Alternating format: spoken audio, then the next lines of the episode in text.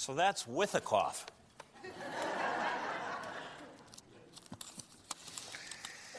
this uh, Christmas, we've been focused on the God that Jesus reveals. What is God really like? I'm amazed because uh, oftentimes when we get in a conversation with people and you ask them if they believe in God, almost everybody says, Yes, I believe in God. But if you ask them, Well, tell me about the God you believe in, what's he like? Uh, almost everybody just goes belly up. There's like no answer. It's like, Well, I really don't know. And so we've been taking some time this Christmas, as we lead into Christmas, to uh, realize that one of the reasons Jesus came is to reveal the God who's really there and what he's really like. And so we've learned a few things about this God. First of all, we saw that, you know, hundreds and hundreds of years before Jesus was even born, um, God said in the scriptures that his name is going to be called Emmanuel, which means God with us. And so Jesus is the exact representation of God. He's the imprint of his nature, the Bible says. And so when we look at Jesus, we're asking the question, you know, what is God like? And a couple of things we've already discovered. First of all, God is a lot closer to us than we imagine. Most people, when they think about God, think that he's distant. But we saw from the scriptures that no, God is very, very close. And not just close in proximity, but he's close in terms of friendliness, that he loves us, that he knows us, uh, that he's looking for a relationship with us. God is much closer than most people realize. And then, second, we saw that God is in control. Uh, God is all powerful. There's not any rival power to God. God has revealed his plan for mankind in the scriptures, and there's absolutely no power that could stop him. And so when you watch the news and you feel like things are un- out of control and you're like scared because you're thinking about the future and what it might be and what might happen, so know this the God that Jesus revealed is in control. You're not in control. That's the bad news. The good news is God is in control. See? And once we know that, it's a huge comfort for us. And then last week we saw that, you know what? God knows everything. God knows everything. He knows even insignificant things about us as individuals. God knows everything. Um, and um, there's really no point in trying to hide from God. There's really no point in trying to ignore God. There's no point in trying to pretend that God, you know, isn't watching me? Hebrews uh, chapter 4 and verse 13 says, No creature is hidden from God's sight. No creature is hidden from God. God knows everything, right? And so this is the God who exists. This is the God that Jesus reveals to us. He's close, He's in control, He knows everything. And this morning, I'd like to bring two other truths or facts about God uh, together to us this morning to think about together on this Christmas Sunday because Jesus reveals, and it's kind of the main reason why Jesus came at Christmas time, Jesus reveals a God who is both righteous and gracious at the same time. Both righteous and gracious at the same time. And this is really good news. Uh, again, it's why Christmas happened. However, of all the uniquenesses about God, of all the truths about God, of all the revelations that God has let us know about Himself, I might suggest to you that His righteousness is perhaps more misunderstood or more neglected than all the others. Because what, what it means is that God is always right. So, anytime you want to argue with God, anytime you want to disagree with Him, anytime you think He doesn't know what He's doing, you are wrong. Because God is righteous. He is altogether righteous. He's always right. Which means anytime you disagree with Him, you're wrong. And that's why I think a lot of people try to stay away from this truth about the way God really is. He is righteous. Every decision God makes is right. Uh, he's never wrong. Every word that God speaks is right. Every way that God thinks is right. God, in his nature, is righteous. So, a couple of verses of scripture Psalm 111, verse 3 um, Full of splendor and majesty is his work, and his righteousness endures forever. You don't have to worry that tomorrow God's going to wake up and make a mistake that somehow God's going to be wrong, right? Um, Psalm uh, 119, verse 137 Righteous are you, O Lord, and right in your rules. God is always right. Uh, verse 142 Your righteousness is righteous forever, and your law is true. God is righteous. He's right. He's always right. God is always right. Um, when we come to the New Testament, um, his righteousness almost like bumps up a notch to what's called holiness. In uh, 1 Peter, uh, Peter is uh, talking about how God is holy in verses 15 and 16. Uh, but as he who called you is holy, you also be holy in all your conduct, since it is written, You shall be holy, for I am holy. We all know that God made us in his likeness, in his image. And God is not only righteous, but he's holy. And um, when you think about that, God is holy. The idea of holiness is not just that God is right or righteous, but he's the only one that's right. In other words, it sets him apart from everybody else. Nobody is as right as God. Nobody is as holy as God. Uh, holy is the idea of being set apart. And uh, his righteousness makes him exclusively holy. God always knows what's right, and he always does what's right. He is light, and in him is no darkness at all. You, you might remember that um, in Revelation chapter 4, uh, heaven is described, and God is sitting on his throne, and around his throne there are these uh, creatures, these heavenly creatures. And uh, all day long, day and night, they are saying to God, Holy, holy, holy Lord God Almighty. To you who was and who is and who is to come, holy, holy, holy are you. The outstanding characteristic of God, his holiness, his righteousness. And what it means is that he's right all the time. Um, it means, too, that God's thoughts about you and me and God's actions toward you and me are always right. And you don't have to ever worry that God will act or think in some way that's wrong toward us.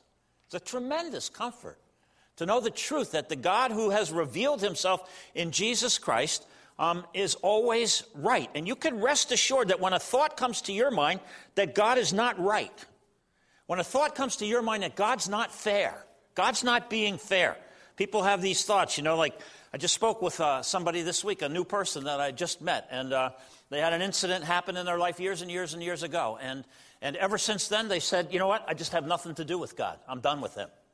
He was wrong, you know, in letting this thing happen. And uh, I would suggest to you that anytime it comes into your mind the thought that God is wrong, um, that God is not telling you the truth, that God is lying to you, um, that thought is not coming from God. That's coming from the enemy, right?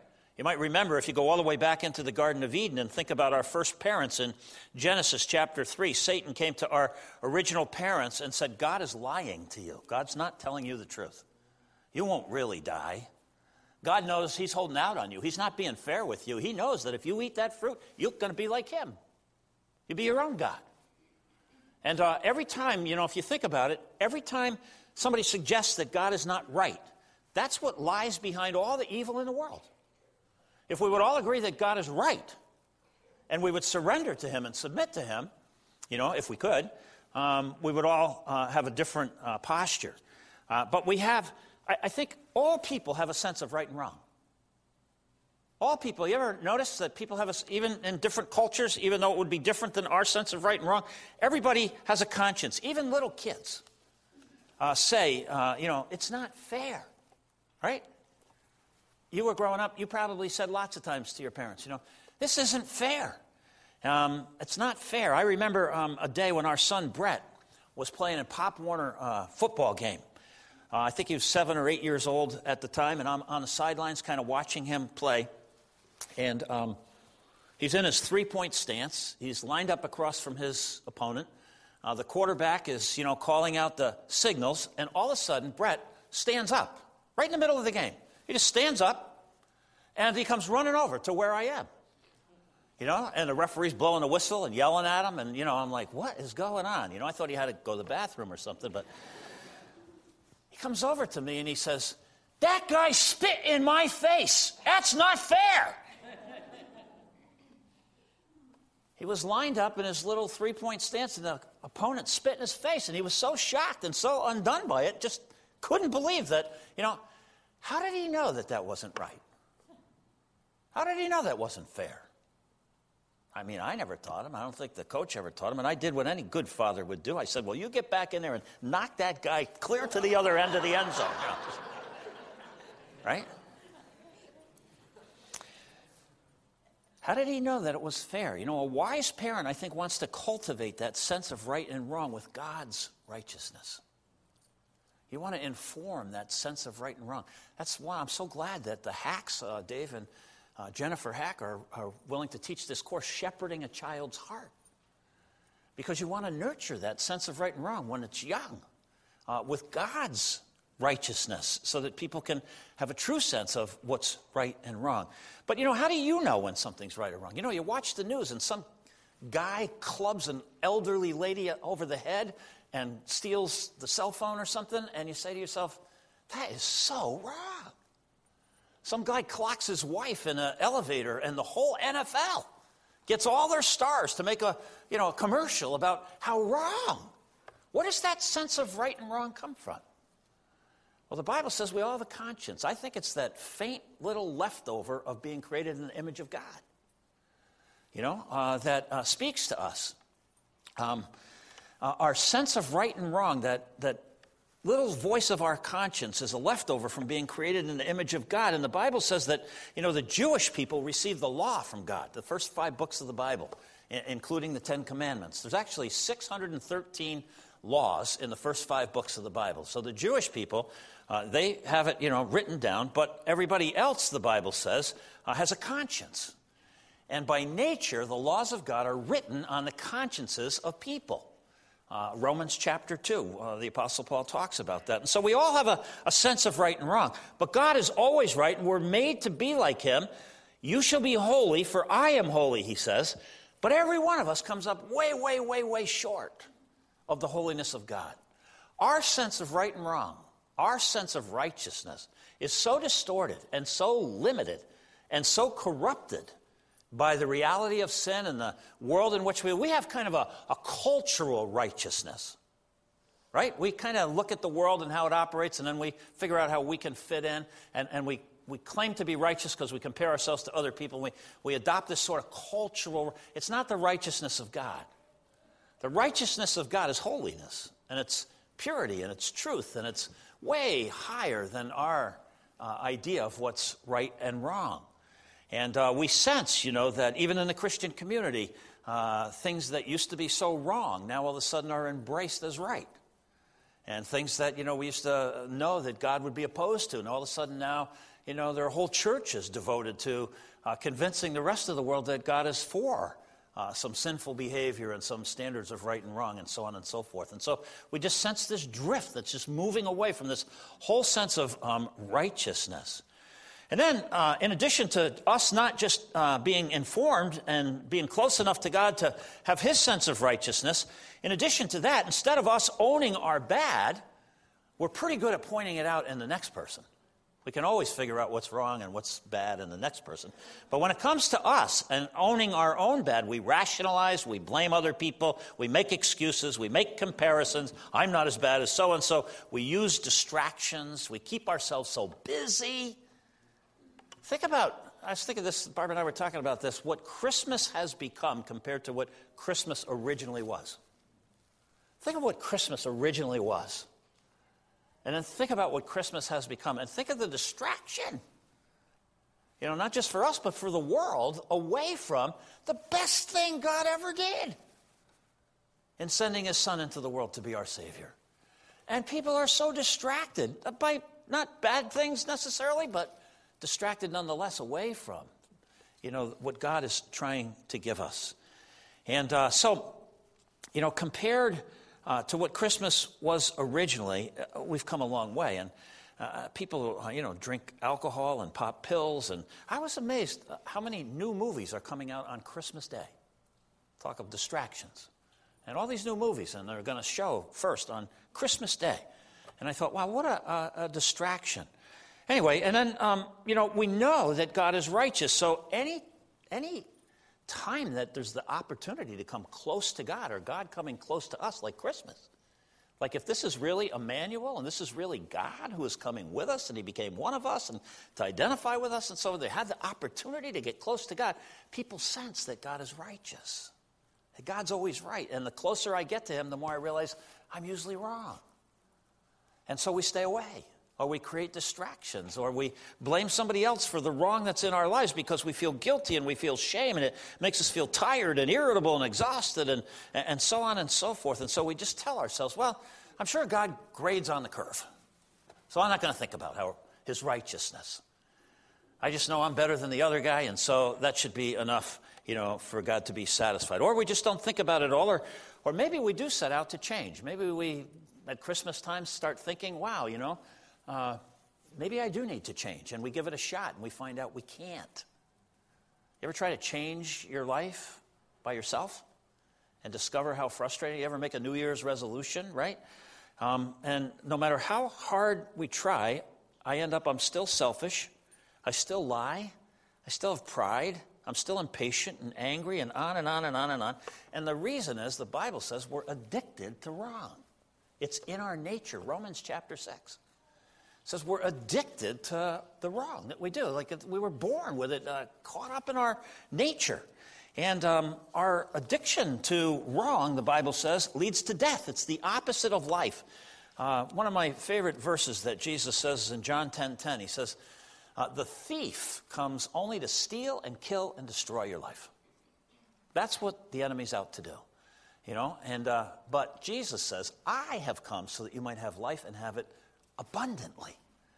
And uh, deep down inside, I keep saying to myself, are we living abundantly? Are we living out what Jesus came to give? Do we experience that abundance in our life? Uh, death is separation from God, but when we become addicted to Jesus, all of a sudden there's this addiction to life instead of death. Uh, the addiction that leads to life instead of death. And so when you embrace and accept this God who's always right, you need to know, in addition to that, that God, this God who is always right, is also always gracious. Gracious. Uh, and grace is scandalous, right? You need to know that God is gracious, but it's scandalous. It's so different than everything else. Um, Jesus, who represents God's uh, perfectly, God's nature perfectly, is full, the Bible says, of grace. He is so different than his religious peers, all the Pharisees and all of that, the scribes. He's so different than any other religious leader. He is full of grace. And grace, as you know, is undeserved favor. There's no need to really turn down the righteousness of God, the holiness of God, if the grace of God is really that abundant. If the grace of God is half as good as Jesus says it is, there's no need to downplay the holiness of God uh, because his grace is extravagant. In John chapter 1, there's kind of the uh, introduction to Jesus in John's gospel. And in John chapter 1, verse 14, it says that uh, Jesus was the Word in the beginning, and the Word is, of God is what became flesh in the person of Jesus. And so the Word became flesh and dwelt among us, and we have seen His glory. What is the glory of Jesus? What makes Him so glorious? What makes you want to brag about Him? Why do you want to come here and sing about Him? What's His glory? What's, his, what's so special about Him? Uh, we have seen His glory, glory as of, the, as of the only Son from the Father, full of grace and truth. What makes Jesus so special, so different? What makes the God of the universe so unique from all the other gods that people worship? He's full of grace and truth. And I love this next, I mean, the next verse talks about John the Baptist, but the verse after that, verse 16, and from his fullness we have all received grace upon grace upon grace upon grace upon grace upon grace upon grace. We have all received from the fullness of the glory of Jesus, who is full of grace. More grace than we even realize. grace is undeserved favor The favor of God that's not deserved, that's not earned, you know? And uh, I just think this is such a uh, exciting thing that we have received out of His fullness this grace upon grace. Uh, the next verse says, For the law, religion, came through Moses. Gave it to the Jews, the Ten Commandments, and all, all that's involved in that. It says, verse 17, For the law was given through Moses, but grace and truth came through Jesus. Religion and the shame and the guilt and the realization of the gap between God's rightness and our rightness came through Moses and the law. But grace, the only thing that can bridge the gap for us, the only thing that can close the gap, grace, came to us through the person of Jesus at Christmas time. Grace and truth came through Jesus Christ. No one has ever seen God. The only God, meaning Jesus, who is at the Father's side, he has made him known. What do we know about God? He's full of grace and truth. He is altogether righteous, but he's altogether gracious. Um, in uh, when Paul wrote to Titus and talked to him about what Christmas is all about, here's what he said in Titus chapter 2 and verse 11 For the grace of God has appeared. The grace of God appeared in the person of Jesus Christ, bringing salvation for all people bringing a closing of this gap between us and God for all people. It came in the form of grace in the person of Jesus, training us. What trains us? I love this. You know, for the grace of God trains us. What trains us? Do more laws and more rules and a bigger stick? Is that what we need to have training? No. Look what it says. The grace of God trains us to renounce ungodliness, worldly passions, and to live self controlled, upright, godly lives in this present age, waiting for the blessed hope, the appearing of the glory of our great God and Savior, Jesus Christ, who gave himself to redeem us from all lawlessness and to purify for himself a people for his own possession who are zealous for good works. What trains us? What changes us? The grace of God changes us. That's what changes us. If the grace that Jesus came to give us is even half true, it's way more than we can even imagine. The book of Hebrews says, Strive for holiness without which no one will see God. The very next verse says, See to it that no one comes short of the grace of God. I love that. Strive for holiness because without holiness, no one will see God. And then see to it. Now, I think there's a lot of people in your life that you need to see to it that they don't come up short of the grace of God, that they pass out of this life without ever discovering the grace of God. We all have people in our lives. See all these empty seats here? You have to fill them. You know, see to it that nobody in your sphere of influence comes short of the grace of God, because that's the only way to experience holiness. Is through the gift of God's salvation uh, through what Jesus did on the cross. One other place that talks about this in um, Romans, uh, Romans chapter 3 and verse 21. Uh, this is such a great passage. Romans 3:21 says, "But now the righteousness of God has been manifested apart from the law." There's a way to be right with God apart from right and wrong. Listen, this is great news. The righteousness of God has been manifested apart from the law, although the law and the prophets bear witness to it. The law and the prophets point to it. The righteousness of God through faith in Jesus Christ for all who believe. For there is no distinction, for all have sinned, all have fallen short of the glory of God and are justified by his grace as a gift through the buyback, through the redemption that is in Christ Jesus. When Jesus went to the cross and gave his life in our place, God created a buyback program where through faith in the person of Jesus and what he did for you, you can be reconciled back to God. And that gap between God's rightness and our rightness is closed. It's such great news. And uh, he goes on here. He says, um, verse 25, whom God put forward, Jesus, whom God put forward as a propitiation by his blood to be received by faith. Uh, life is in the blood. He gave up his blood, he gave up his life. Uh, he paid a debt he didn't owe because we owed a debt we couldn't pay. And uh, this was to show God's righteousness because in his divine forbearance, he had passed over former sins. It was to show his righteousness at the present time so that he might be just and the justifier of the one who has faith in Jesus. That God might be perfectly right in forgiving all these sins, that he might be just, and that he might justify us. He didn't just sweep sins under the rug, he paid for them himself. He sacrificed himself in the person of Christ in order to absorb our sins. Ephesians uh, 2 8 and 9, uh, again, same, um, you know, for by grace you've been saved through faith, right? It's a gift. And this is not of your own doing, it's the gift of God. It's not the result of works, so that no one can boast.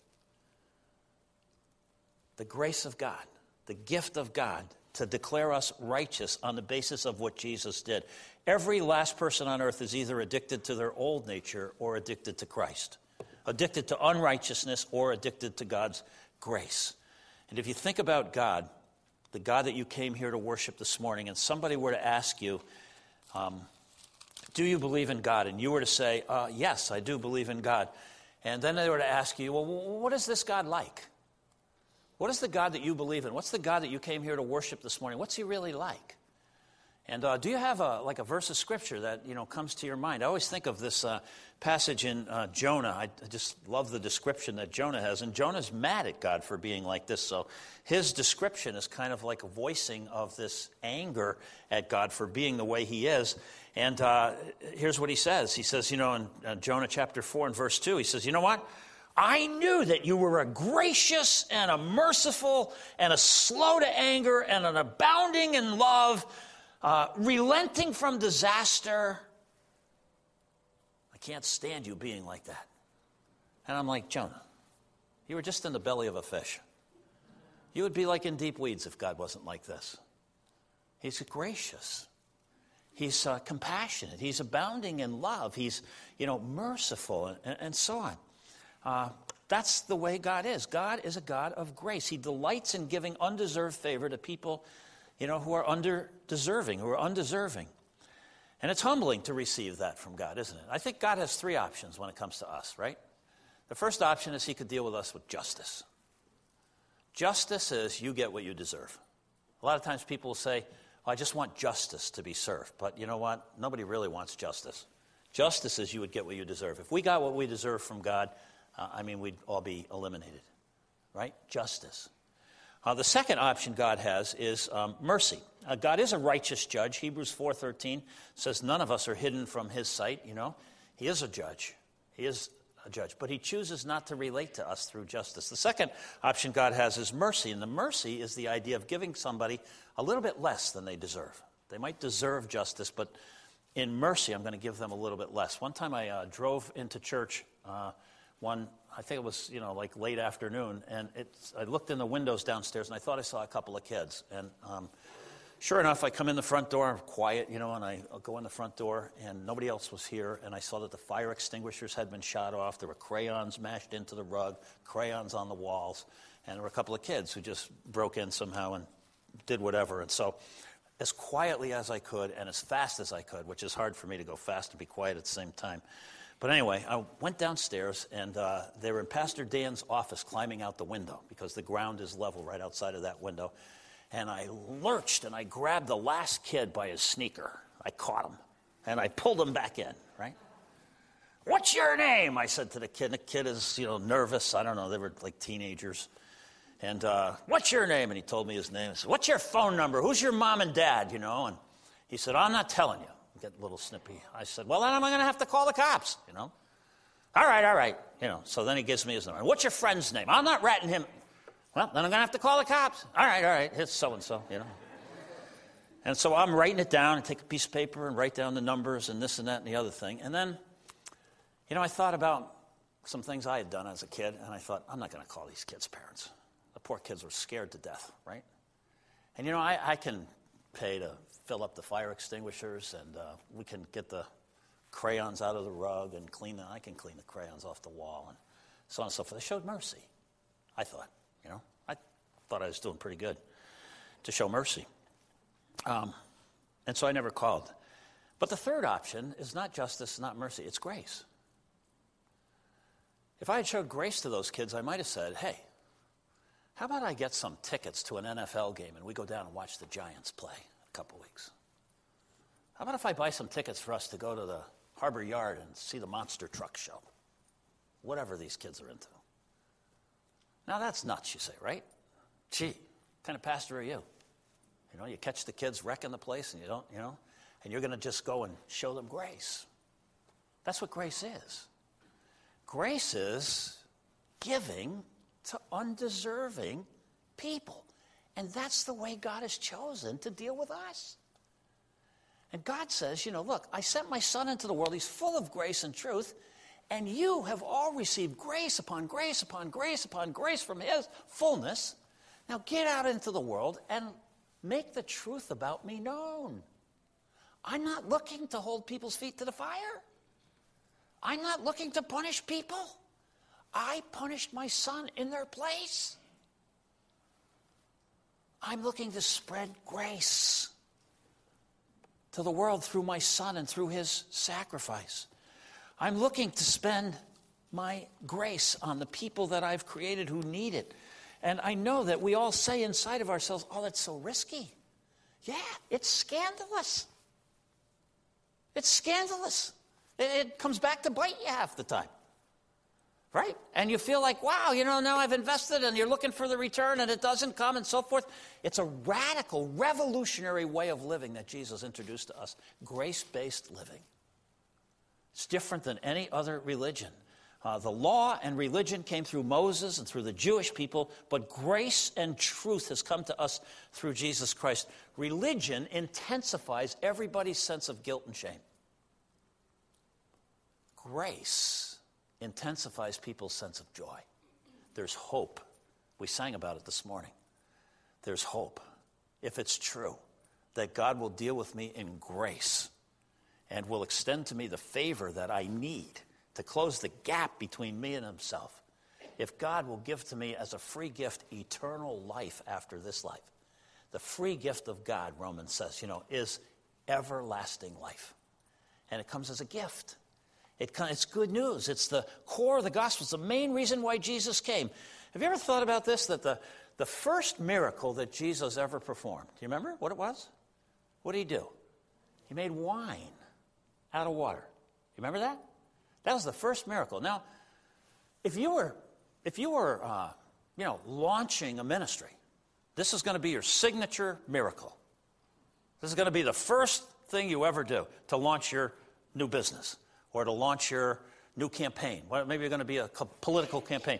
Maybe you're going to introduce the kingdom of God into the world. What's going to be your first miracle? I would think you'd think about that. I think there are presidential candidates who are thinking about, like Christie down in New Jersey, what should my first move be? Right? You would think long and hard about it because that's going to be like a signature. And Jesus' signature miracle is he makes wine to keep the party going. Weddings, you know, in Jesus' day were a big deal. Like the, the whole town came and they lasted at least a week. And so for the couple to run out of wine was like a big deal. It's like very embarrassed, full of shame. And you know what Jesus does? Crazy. He uses the water pots that the Jewish people use for all their ceremonial cleansing. And he says, Dump that, and I'm going to fill it with wine, new wine, good wine, right? You remember that? And I to think if you were going to have a signature miracle that was going to signify what you were all about, why you came into the world, and what you're about to do, would you make it about joy? Because that's what it seems to me Jesus' signature miracle. We just sang it. Joy to the world, the Lord has come. Right? And so Jesus makes the wine to keep the party going, to keep the joy, to uh, not have the couple embarrassed and feel guilty and bring shame to them and so forth. He brings joy to the world and he brings joy into our lives. That's what it means to live abundantly. I've come that you might have life and have it abundantly. The Bible actually says that all of human history is moving toward a giant wedding. If you read it, and we don't have time, but Revelation 19, Revelation 20, this whole thing is moving to this massive wedding between the Son, the only begotten Son of God, and his bride, the church.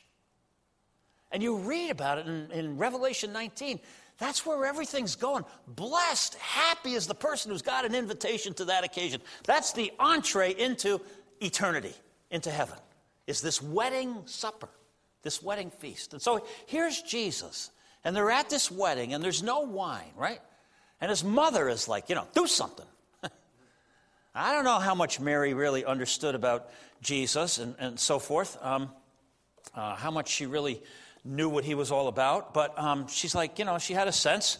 Hey, they're out of wine, she says to, the, to Jesus. And uh, you remember what Jesus says back to her? He, he's kind of a, it's kind of a sharp answer. It's kind of like you wouldn't expect him to say. Uh, he says, you know, uh, my hour hasn't come. Almost like, you know, I, I can't do anything about this. My hour hasn't come. Every time Jesus talks about his hour, it's always, in John, a reference to his death on the cross. He says, My hour hasn't come. My death on the cross hasn't come. I, I, and, and, what's the symbol of his death on the cross? What do we do every communion? Well, we're Baptists, so we don't do wine, but we do grape juice, but really, it should be wine. Right? It, because wine is the symbol of his blood. And so Jesus takes these old pots that are full of all this ceremonial cleansing from religion and all of that stuff dumps it out, and fills it with new wine. His blood, he's thinking about. Now, I've done enough weddings and been to enough weddings to know that single people are always thinking at weddings, I wonder what my wedding is going to be like, right? It's torture for some single people to go to yet another wedding. It's really hard. And I'm thinking of Jesus as a single person who's got this massive wedding that his father has promised him off in the future. And his first miracle, probably the most significant miracle, is he takes all that ceremonial stuff of religion and dumps it and offers us the new wine of his sacrifice on the cross, which qualifies us to be the bride that becomes a part of this massive wedding. Wine is the symbol of his blood shed on the cross his life is given as a substitute for ours. And so I would tell you this morning that the only place that the righteousness of God, God is always right, and the graciousness of God come together is on the cross of Jesus Christ, where his blood was shed to reconcile us, to close the gap between the rightness of God and the wrongness of us. And it comes as the gift of Christmas, the indescribable gift that God gave us at Christmas time in the person of Jesus Christ. And that's why there is salvation in no other name other than the name of Jesus Christ. There is no other way to be reconciled to God than through that baby who came to earth on that first Christmas morning. The only place the unrighteousness of our lives can be eliminated and the grace of God experienced is in the person of Jesus Christ. And how does that become ours? How do we access that experience, that grace? There's only one way faith, the Bible says. From one end of the Bible to the other, God says, Trust me. Put your faith in the person of my Son, that you might experience this gift that I have for you because I love you. It's the gift of Christmas. It's not justice, it's not even mercy, it's grace.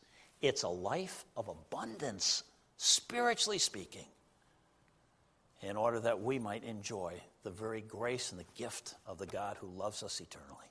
Let's pray together. Gracious Heavenly Father, we just thank you for making yourself known to us, for revealing yourself to us. I thank you that Jesus came and when we take the time to study Jesus and to listen to what he said and to read his word, we begin to discover what you are really like. And this morning, as we think about how right you are, you're always right. And uh, that is such a comfort to us when we understand it correctly. And when we surrender and submit ourselves to you, when we humbly place ourselves alongside of you and allow your grace to become our portion, to become our food, be, become our, uh, the, the stuff of our relationship with you. We thank you, Father, for your infinite grace. And it makes us desire to be more like you, to be both righteous and gracious at the same time. And as that, as that combination, Father, of your qualities and your personality gets into us. May we have that passion to become increasingly more like you, not compromising your rightness, but certainly embracing to the full of, of our, the fullness of our ability the grace that you want to give us in Jesus Christ, in whose name we pray. Amen.